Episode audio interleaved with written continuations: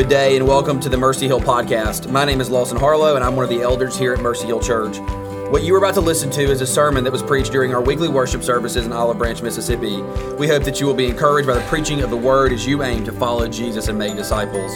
For more information about Mercy Hill Church, you can visit mercyhillob.org or you can find us on Facebook at facebook.com slash mercyhillchurchob. Thanks for listening. If you have your Bibles, Jonah chapter 4 is where we're going to be this morning.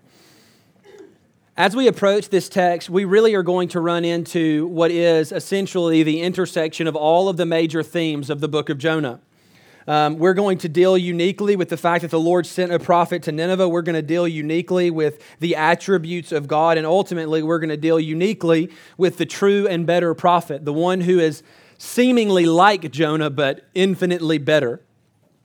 And so, as we approach this text, I do want to give a brief recap of one particular moment because as we approach verses 1 through 4 of this text, they seem really out of place.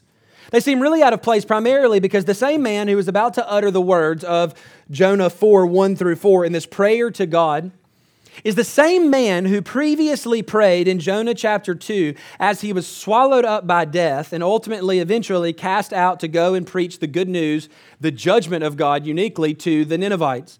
This is what he says at the end of his prayer. But I, with a voice of thanksgiving, will sacrifice to you. What I have vowed, I will pay. Salvation belongs to the Lord. Now, it seems as though if we were to continue in the story and we were to read through Jonah chapter 3 and, and look at when Blake preached and the proclamation that Jonah has of this message of judgment, and if we were to look at verses 6 through 9, we would assume, and even in verse 10, we would assume that Jonah, in light of all the things that God has done in Nineveh, the proclamation of judgment going out, the people being brought to repentance and faith, essentially, this prophet has gotten the reward that every prophet before him has longed for, that when they preach, the people will respond. And it only seems reasonable that as we see all of these, un- uh, all of these things unfold, and even as we see Jonah say, salvation belongs to the Lord, that we would get to Jonah chapter 4 after we see God relent of disaster. For Jonah to sing, to Jonah to worship, for Jonah to pray and thank the Lord for his loving kindness, for his steadfast love, for his grace, for his mercy. That's what we would all assume as we read through this would occur. And rightly so. I think that for anyone who cherishes and loves these attributes of God, even as verse uh, 2 says, it says, uh, For I knew that you are a gracious God and merciful, slow to anger, and abounding in steadfast love, and relenting from disaster. You would naturally assume that this was him exhaling praise for the God who saves. But alas, that is not what we find.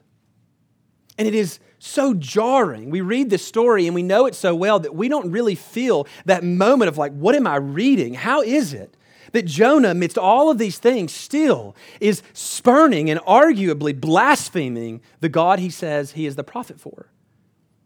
And that's what we will discuss this morning. So, if you would, please stand for the reading of God's word. This is Jonah chapter 4, starting in verse 1, making our way through verse 4. I would remind you, brothers and sisters, that what you have before you is the only infallible rule of faith and practice for the Christian life. Indeed, it is truth with no mixture of error. Jonah chapter 4, starting in verse 1, says this But it displeased Jonah exceedingly, and he was angry. And he prayed to the Lord and said, O Lord, is not this what I said when I was yet in my country? This is why I made haste to flee to Tarshish. For I knew that you were a gracious God and merciful, slow to anger and abounding in steadfast love and relenting from disaster. Therefore, now, O Lord, please take my life from me, for it is better for me to die than to live. And the Lord said, Do you do well to be angry? Let's pray. Father, we come reading these words that at one point, as you revealed them to Moses, were sweeter than honey. But Lord, even now we read as this prophet blasphemes you with your own attributes. So, Father, I ask you, would you help us this morning as we approach this text? Would you help us to take a great warning from Jonah? Lord, to love you as you are, to rejoice in the exhibition of your attributes, no matter how they exhibit themselves. But Lord, above all, would you help us to see the true and better prophet who, Lord, embodied the grace, steadfast love, and mercy of God and the means by which you relent from all disaster. So, Father, I ask you to help us once again. It is in the name of Jesus and through his blood we pray. Amen. You may be seated. The sermon in a sentence this morning is God's loving kindness extends to whoever he wills. God's loving kindness extends to whoever he, whoever he wills. We'll see this played out, but to simply break it down quickly, essentially what we're saying is God has the right to do what he wants. Um, that's a relatively simple thing, but for some reason we often question those realities today. The truth of the sovereignty of God means that he gets to do whatever he wants, and whatever he wants to do is good. And so, what we want to look at this morning is one who takes offense at God, Eh, eh, God revealing his sovereignty, and in particularly these attributes of mercy and grace and patience and steadfastness with whomever he wills. And so, as we approach this this morning, there are a couple of things that I want us to see about the person of Jonah and really this birthplace of prayer. Because when we look at this text, it really does not make logical sense that this prophet who says over and over again, I fear the God of Israel, I fear the God of the Hebrews, to utter these words. And so, let's do a brief examination because really what you see in this particular text, if we're reading through chapter 3 and we get to verse 10, when it says, When God saw what they did, how they turned from their evil ways, God relented of the disaster that he had said he would do to them, and he did not do it. Friends, can I just say that throughout the entirety of the prophetic office of Israel, this is the desire of every single prophet. When Ezekiel went forth preaching the word, his desire was to see the people of God repent. When Jeremiah went forth, the exact same thing. His desire was to see the people of God repent. When Isaiah went forth, ultimately, he preached unto death. His desire was to see the nation of Israel, the people of God, repent unto life. That essentially their repentance would see God relent of disaster. This has been the desire of every prophet that has ever preached. Friends, I would go so far as to say this is the desire of anyone who brings the word of God to you.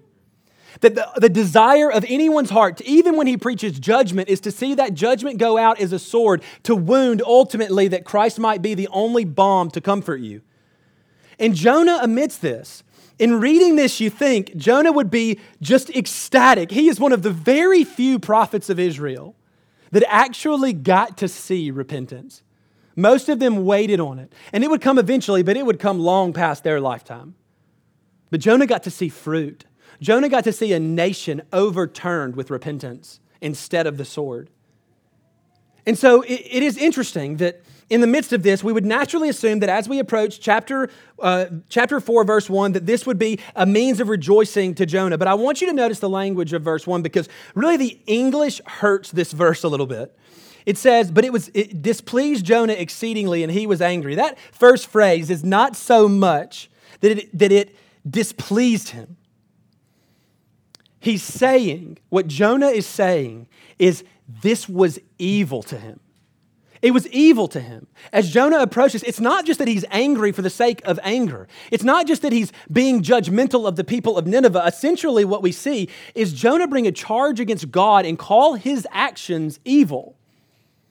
He's saying, Lord, where is your justice? Where is the sword? Where is your righteousness? Where is the one who will crush all evildoers? And he looks at this situation, he looks at God's mercy, and he calls it evil. We cannot miss this. When we understand, and we have to understand this rightly, that why is it that Jonah is so incredibly displeased? It is because he is convinced that God is acting in an evil manner. And let's be serious here for a moment. It's not just that God is relenting from disaster. You can imagine Jonah as, as he's making his way through Nineveh as he's making his way through Nineveh, and even in his pronouncement of judgment, what would he have seen? He would have seen graces from God that are still common to all men. Namely, he would have seen families, he would have seen children playing in the street. All of these things he would have perceived. It's not just that he's angry that God is relenting from a physical disaster. As a matter of fact, I could even assume perhaps that what we see here is, is Jonah going a bit further than that because it's not so frustrating to him that he is relenting from disaster. I am convinced that it is God extending himself to a nation that is not the Hebrews. He is angry and furious that God is extending these blessed attributes that Israel has claimed and held dear for so long to a nation that he has already determined is unworthy of it. It's unjust. And can I say, if this is pardon, it is unjust. If it is pardon, if it is God simply glossing over their sin, it is unjust. He knows, Jonah knows the remainder of the verses that he cites from Exodus 34. He knows that he is a God who forgives sin, trespass, and iniquity, but he also knows that he is a God who will by no means clear the guilty. And perhaps it is in Jonah's mind because he is not seeing the full picture, that he is looking at and perceiving that God is clearing the guilty. Friends, hear me. God has never, nor will he ever, clear the guilty. He has never pardoned the guilty. He has never swept their sin and trespass under the rug. Nineveh's sins will be accounted for. But as Jonah sees this, he is not perceiving all that God desires him to perceive. He is not seeing his mercy in cooperation, in, in sync with his justice. He thinks one violates the other. And my goodness, if there is ever a means by which we pervert the attributes of God, it is when we put his attributes in competition with one another. They are not, they are in perfect harmony always. And so, what is it? What is it that is so offensive to Jonah? It is not just his sparing of the people, it is ultimately God extending his covenant love with the people that he perceives do not belong to the covenant. Because this word here that we look at in verse 2, when he's bringing this charge, oh Lord, it is not this what I said to you when I was yet in my country. This is why I made haste to flee to Tarshish. For I knew that you were a gracious God and merciful, slow to anger. And this word in the middle here, abounding in steadfast love, is one word. And it is essentially a word that indicates God's covenant love to a people. This is what is so offensive to him. I'm the covenant people. I am the one of the Hebrews. All of these attributes belong to us, they belong to no one else. He rejoices that God will by no means clear the guilty. Just as the Israelites would have done as they crossed the Red Sea, they rejoiced that the nation behind them was being judged. But even then, friends, were there not some there among those who made the exodus of the Egyptians? Yes, because God has always and will always deal redemptively with any human being who looks to him in faith. I want to point these things out to you because if we misunderstand this, we will never understand even what Don read in our introduction and our call to worship. There was a mystery of the gospel. There was a mystery of the good news because it was perceived that only the Jews would inherit this. But God has over and over again on refrain said, It is for those of faith. And in the New Testament, we get a really beautiful light of this. It says in Galatians chapter 3, verses 7 through 9, it says this Know then that it is those of faith who are the sons of Abraham. And the scripture, foreseeing that God would justify the Gentiles by faith, preached the gospel beforehand to who? To Abraham, saying, In you shall all the nations be blessed. Friends, hear me when I say this. When he made that promise to Abraham, In you all the nations will be blessed, he included Nineveh. He included the nations that are wicked above any scale of imagination. Because anyone who comes to God by faith will genuinely be accepted by God on faith. Not because faith is a mighty instrument, but because who it clings to is strong. And when we see this, we see this promise, this good news of the gospel pronounced beforehand to Abraham. Why is it that Jonah doesn't get it? It's, and I'm convinced genuinely it's not that Jonah doesn't get it. It's that Jonah doesn't like it. Jonah hates the idea. You see, even in his proclamation to the sailors in chapter one, how is it that he begins his identity? He says, and he said to them, I am a Hebrew. And he thinks that means all the covenant promises fall to just me. But we know better. The scripture is quite clear. Who is it that are truly Israel? Who is it that are truly united to God by faith? Those who have the faith of their father Abraham. And so this promise is made and it goes on. Even Paul addresses it again in Romans chapter 4, verse 16. He says, This is why it depends on faith, in order that the promise may rest on grace and, by and be guaranteed to all his offsprings, not only to the adherents of the law, but also to the one who shares the faith of Abraham, who is the father of us all. As it is written, I have made you the father of many nations in the presence of the God in whom, we, in whom he believed, who gives life to the dead and calls into existence things that do not exist. Brothers and sisters, this perhaps is an overlooked doctrine today, but it is a crucial one. The loving kindness of God does not first and foremost belong to a people, it first and foremost belongs to Him. It is His loving kindness. He dispenses it as He wills. In any moment that we see God dispense His loving kindness, even if it be to one, one that we perceive is the most wicked sinner that has ever lived, the saints should rejoice. Why should they rejoice? Because a brother or a sister has been added to the kingdom of God. A great sinner will become one who will be a great saint, who will follow Christ, who will preach the gospel, who will sing and worship. And, brothers and sisters, that is always a reason to rejoice. So, what is it that we should see from this? We should see first and foremost that God's attributes, His demonstration of them, His execution of them, are always good. Always, without exemption. If He does them, then we can understand them to be good, even if we look at them and perceive them to be wrong or evil. And, friends, when we do, we need to examine ourselves and essentially make the very clear statement that let God be true and every man a liar. Now, it is interesting that these truths are upheld and even demonstrated over and over and over again in the Old Testament. Certainly, we have Egyptians leaving and going with the Israelites as they made the, as they made the Exodus. We see Canaanites be brought into the covenant people of God. As we progress through every page of Scripture, there are people that are brought into covenant relationship with God. We see these foreshadowed, but friends, in the New Testament, we see the substance, we see the source. And that source is genuinely found in John 12 31. John 12 31 says this, And I, when I am lifted up from the earth, will draw all people to myself. What's important about this verse is its immediate context because what has just occurred is the Gentiles have begun to seek Jesus. They want to know this Messiah. And friends, what's lovely about this is he is their Messiah. He comes and he comes ultimately to see them be brought near. But what's funny about this particular section is Jesus essentially withdraws himself. And as he's withdrawing himself, what he is essentially doing is preparing himself to go and accomplish what is necessary for any person, tribe, tongue, or nation to be united to him by faith. He prepares himself for the cross. As he is lifted up, he draws all to himself. And here's what is lovely there is no person, no matter how wicked, no matter what ethnicity, no matter what their wealth or income may be, that can look to Jesus and be cast off. Anyone who looks to Christ will be saved. It matters not any secondary identities. If they run to Jesus, then they will genuinely be saved. Because when Jesus is lifted up from the earth, he draws all to himself.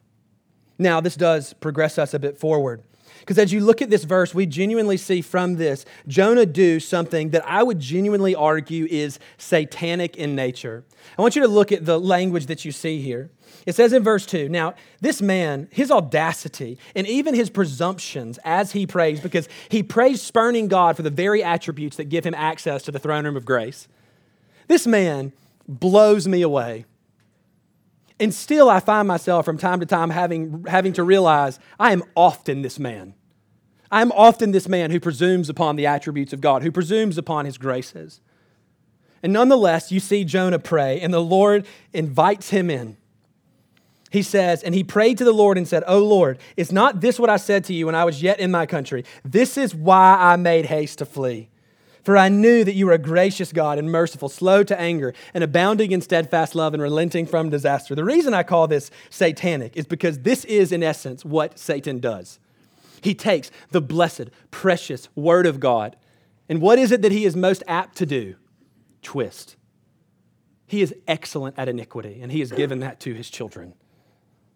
We are excellent at iniquity. We are excellent at taking what is good and beautiful and twisting it. And this is exactly what Jonah does. Jonah takes this blessed word of the Lord, these attributes that, friends, all of us delight in if we are thinking soberly. The mercy of God, the grace of God, the patience of God, the covenant love of God, all of these things are reasons to rejoice and to sing. And it's not so much that Jonah seemingly hated just the attributes, he hated the outworkings of them. He hated that in God's loving kindness, he was going to graft in Gentiles. He hated that in his loving kindness, he was going to bring people that Jonah thought could never be his brothers, but it is a bit laughable that they are. They are. They are more his brothers than those who are born in Israel and reject the good news of the gospel. And as he comes, he sees these things and he hates them. He hates them. He hates the idea that God will extend this mercy to another. Not even in the midst of this, realizing that this mercy is what brought him in. He hates it, but as he's hating it, he is benefiting from it. He is enjoying it. He is resting in the covenant love of God. And his hatred is so strong that he begins to charge God with his own attributes. Because what is implied on the back end of this verse is the completion that you are the God who will by no means clear the guilty. You visit the iniquity of the fathers on the sons and the sons, the third and the fourth generation. Are you being unjust in doing these things? And we'll even see a solution to that here in a moment. But what's interesting, and I think it's right to assume this, Jonah's doctrine was not erroneous. He looked at God and he called God by the very things that God identified himself with. But it is in this moment where you see the true level of hatred toward the grace of God extended toward one who we think is unworthy. He violates his own profession. He cites this language, and friends, I will tell you, there is nothing like doxology, how we live, to indicate and reveal the fatal flaws in our theology. We say we believe these things. Brothers and sisters, if Jonah believed these things, he would sit on this hill above Nineveh and sing. He would rejoice in the mercy of God coming to others who are unworthy altogether because he himself has been there, because he himself knows that it is this that brought me in, and it is this that will bring in a multiplicity without number. And you see this hatred, this vitriol toward this. And it is what is most tragic, I'm convinced. It is in this prayer that it reveals that it is not only God's executing on his mercy and grace and covenant love, it is ultimately that his covenant love is bigger than anything that Jonah fathomed in the first place, and he begins to spurn and hate God for it. Now, it is important to note Jonah wrote this book. Have you ever thought about Jonah writing this book? Uh, it's like, hey, somebody invited me to write about the worst four weeks of my Christian life and give it to you. Why would I do that? I'm convinced that Jonah repented. Convinced. I think of no way any man would sit here and write this letter.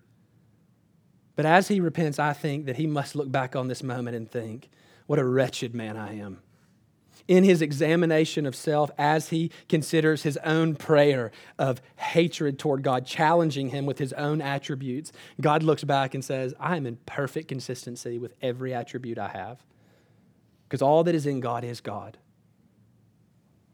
And so he, we see this hatred, this vitriol come.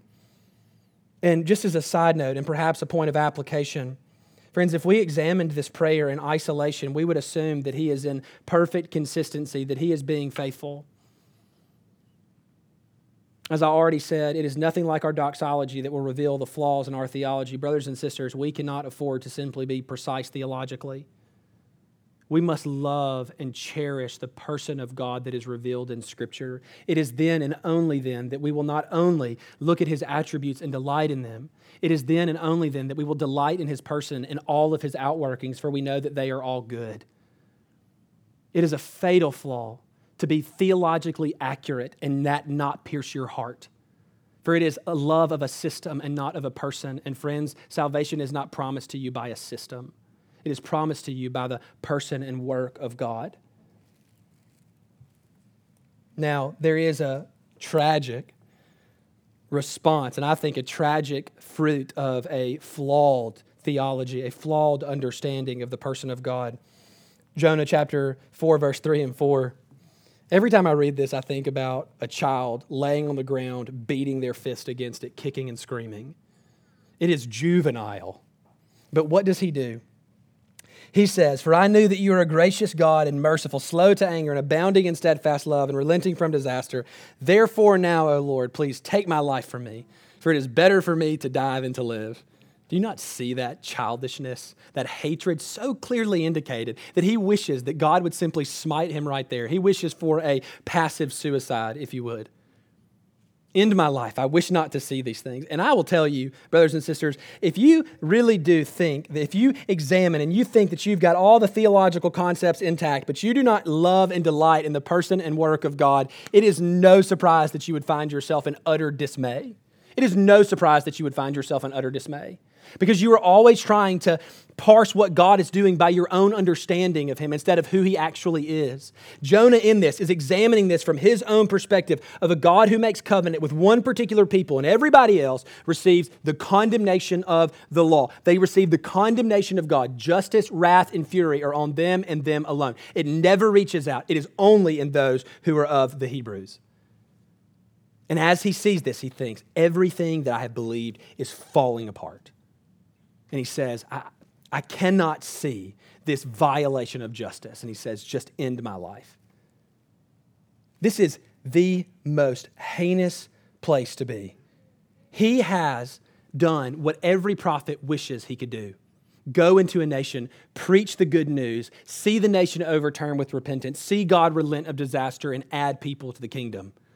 That was the delight of every prophet's soul. That's what they longed for. And as Jonah sees this, he sees the mercy of God extended to not just a one particular person, but a nation is overturned by repentance. And what is his response? Kill me. Kill me. Is it safe to say that Jonah, amidst this, was so blinded by his hatred that he did not look to the person of God at all?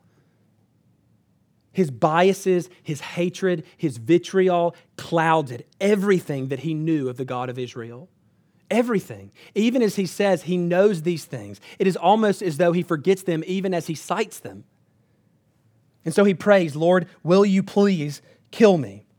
Now, why is this important? And really, why would this even be here aside from just the point of making clear that Jonah is incredibly angry? There's a theme throughout Scripture, and it is a rather interesting theme. There are really three great prophets that we speak of regularly. And those three prophets are, as you all know, Moses, Elijah, and actually Jonah. Like when, when you bring up Jonah, people immediately have a recollection of him. As a matter of fact, we see Jesus make clear to cite Jonah in the New Testament not one time, but multiple times. And these three prophets all have one major thing in common, aside from their office of prophet. Every single one of them wished to die. Every one of them. It's incredibly interesting. Look, uh, Exodus 32, 32 through 33. Uh, uh, Moses is uh, seeing the wickedness of the people. He knows that God is furious and angry with him. And then, jo- and then Moses says this But now, if you will forgive their sin, but if not, please blot me out of the book that you have written. He's essentially saying, blot me out and let them live. If you kill me, then we can let all of them live. If you take my life, blot my life out of the Lamb's book of life, if you take mine out, let all of them live. That's what I'm offering. And God says this to him Whoever has sinned against me, I will blot out of the book. My goodness, what a interesting phrase. I mean, look at this. Whoever has sinned against me, I will blot out of my book. Brothers and sisters, we're taught in the New Testament that all have sinned and fall short of the glory of God. Who is it that will be included in the book if everyone who sins will be blotted out of the book of life? I, I see no room for any soul because God will not pardon the guilty. Jonah's charge is reasonable, isn't it? If God is pardoning, if he is passing over these things, then perhaps it is that God is being unjust, but we know that that is not the case. And so Moses comes and he says, Well, if you'll blot my life out, then you can keep all of theirs in. And God says, I will blot out everyone who sins from the name from my book. 1 Kings chapter 19, verse 4, all of you are probably familiar with this particular verse. This is right after Elijah kills a plethora of idol worshippers, and then a woman comes and says she's coming to kill him. And he says, in the midst of this, in the great sorrow, convinced that he is alone in his zealous work for God, he says, but he himself went a day's journey into the wilderness and came and sat down under a broom tree. And he asked that he might die, saying, It is enough now, O Lord, take my life, for I am no better than my fathers. This prophetic theme is, is rather odd that Moses wishes for death primarily to see the redemption of uh, the Israelites. Elijah wishes for death because he fears that he is alone in his zealous task for God. The mission of God is laid on him and him only. And Jonah, on the other hand, wishes to die because he has become one who hates the mercy and grace and justice of God to such a degree that he simply wishes, take me away from this sight. God grants none of them their death. Why? He grants none of them their death because Moses' death could not blot out sin, trespass, and iniquity. He doesn't blot out the life of Elijah because Elijah is not alone in the mission that God has set for him.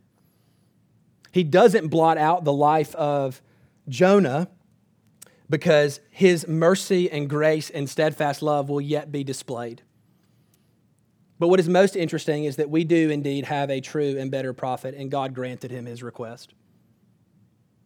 When we see the Lord Jesus Christ in John 10 say, I lay down my life for my sheep, that true and better prophet did just that. And he did that infinitely better than Moses, Elijah, or Jonah could have, even in unison. Because who is it that blots out our trespasses that we might not be blotted out of the Lamb's book of life? And friends, we do well to note that every Ninevite there who repented and believed the gospel, the Lord Jesus Christ blotted out their trespass and sin as well. Who was it that went alone to accomplish the mission of God? The Lord Jesus Christ did. He took that task alone and he satisfied the wrath of God, not for one, but for a multitude without number. And who was it that demonstrated the loving kindness of God, the covenant love of God, the grace of God, the mercy of God, the patience of God, the justice of God, the wrath of God in one fell, perfect, harmonious sweep? The Lord Jesus Christ. He is our true and better prophet. The reason that Jonah looks and he's so offended is he does not see how any possible world you could have justice and mercy kiss in such a sweet way. But in the Lord Jesus Christ, we see it and we know it in full. God does not pardon sin, trespass, and iniquity, He justifies the sinner. He ransoms them to himself. And friends, when we look at Jonah, we do see a frail and feeble prophet, one who is hateful, one who does not love the covenant love of God. But in Christ, we see the source of God's covenant love for nations past, present, and future. Let's pray together. Father, we come this morning rejoicing in our true and better prophet, the one who laid down his life for his sheep, the one who gave his life a ransom for many, the one who went alone to the cross to raise up a multitude without number, the one who blotted out our sin, trespass, and iniquity instead of blotting us out of the Lamb's book of life. So, Father, we come rejoicing in those realities. And, Father, I pray that we would look to Jesus, the one who is the true revelation of all the attributes of God, and see them meet there perfectly. Lord, justice is not outweighed by mercy. Mercy is not conquered by justice, but instead, Lord, we see you execute every glorious attribute in perfect harmony. Where you are, as Romans says, the just and the justifier of the one who has faith in Jesus. And Father, I pray that if there be any here who do not know the justification of God, that they would have on their tongues the taste of his justice that it would be a burden too great for them to bear, and that they would flee to the cross and find salvation and peace for their souls there and there alone, for only there is it found. And Father, above all, we pray that we would live making much of the true and better prophet. And Lord, that as we celebrate with people from every tribe, tongue, and nation here below, that we would look forward to the day where we will celebrate with people from every tribe, tongue, and nation eternally. It is in the name of Christ and through his blood we pray. Amen.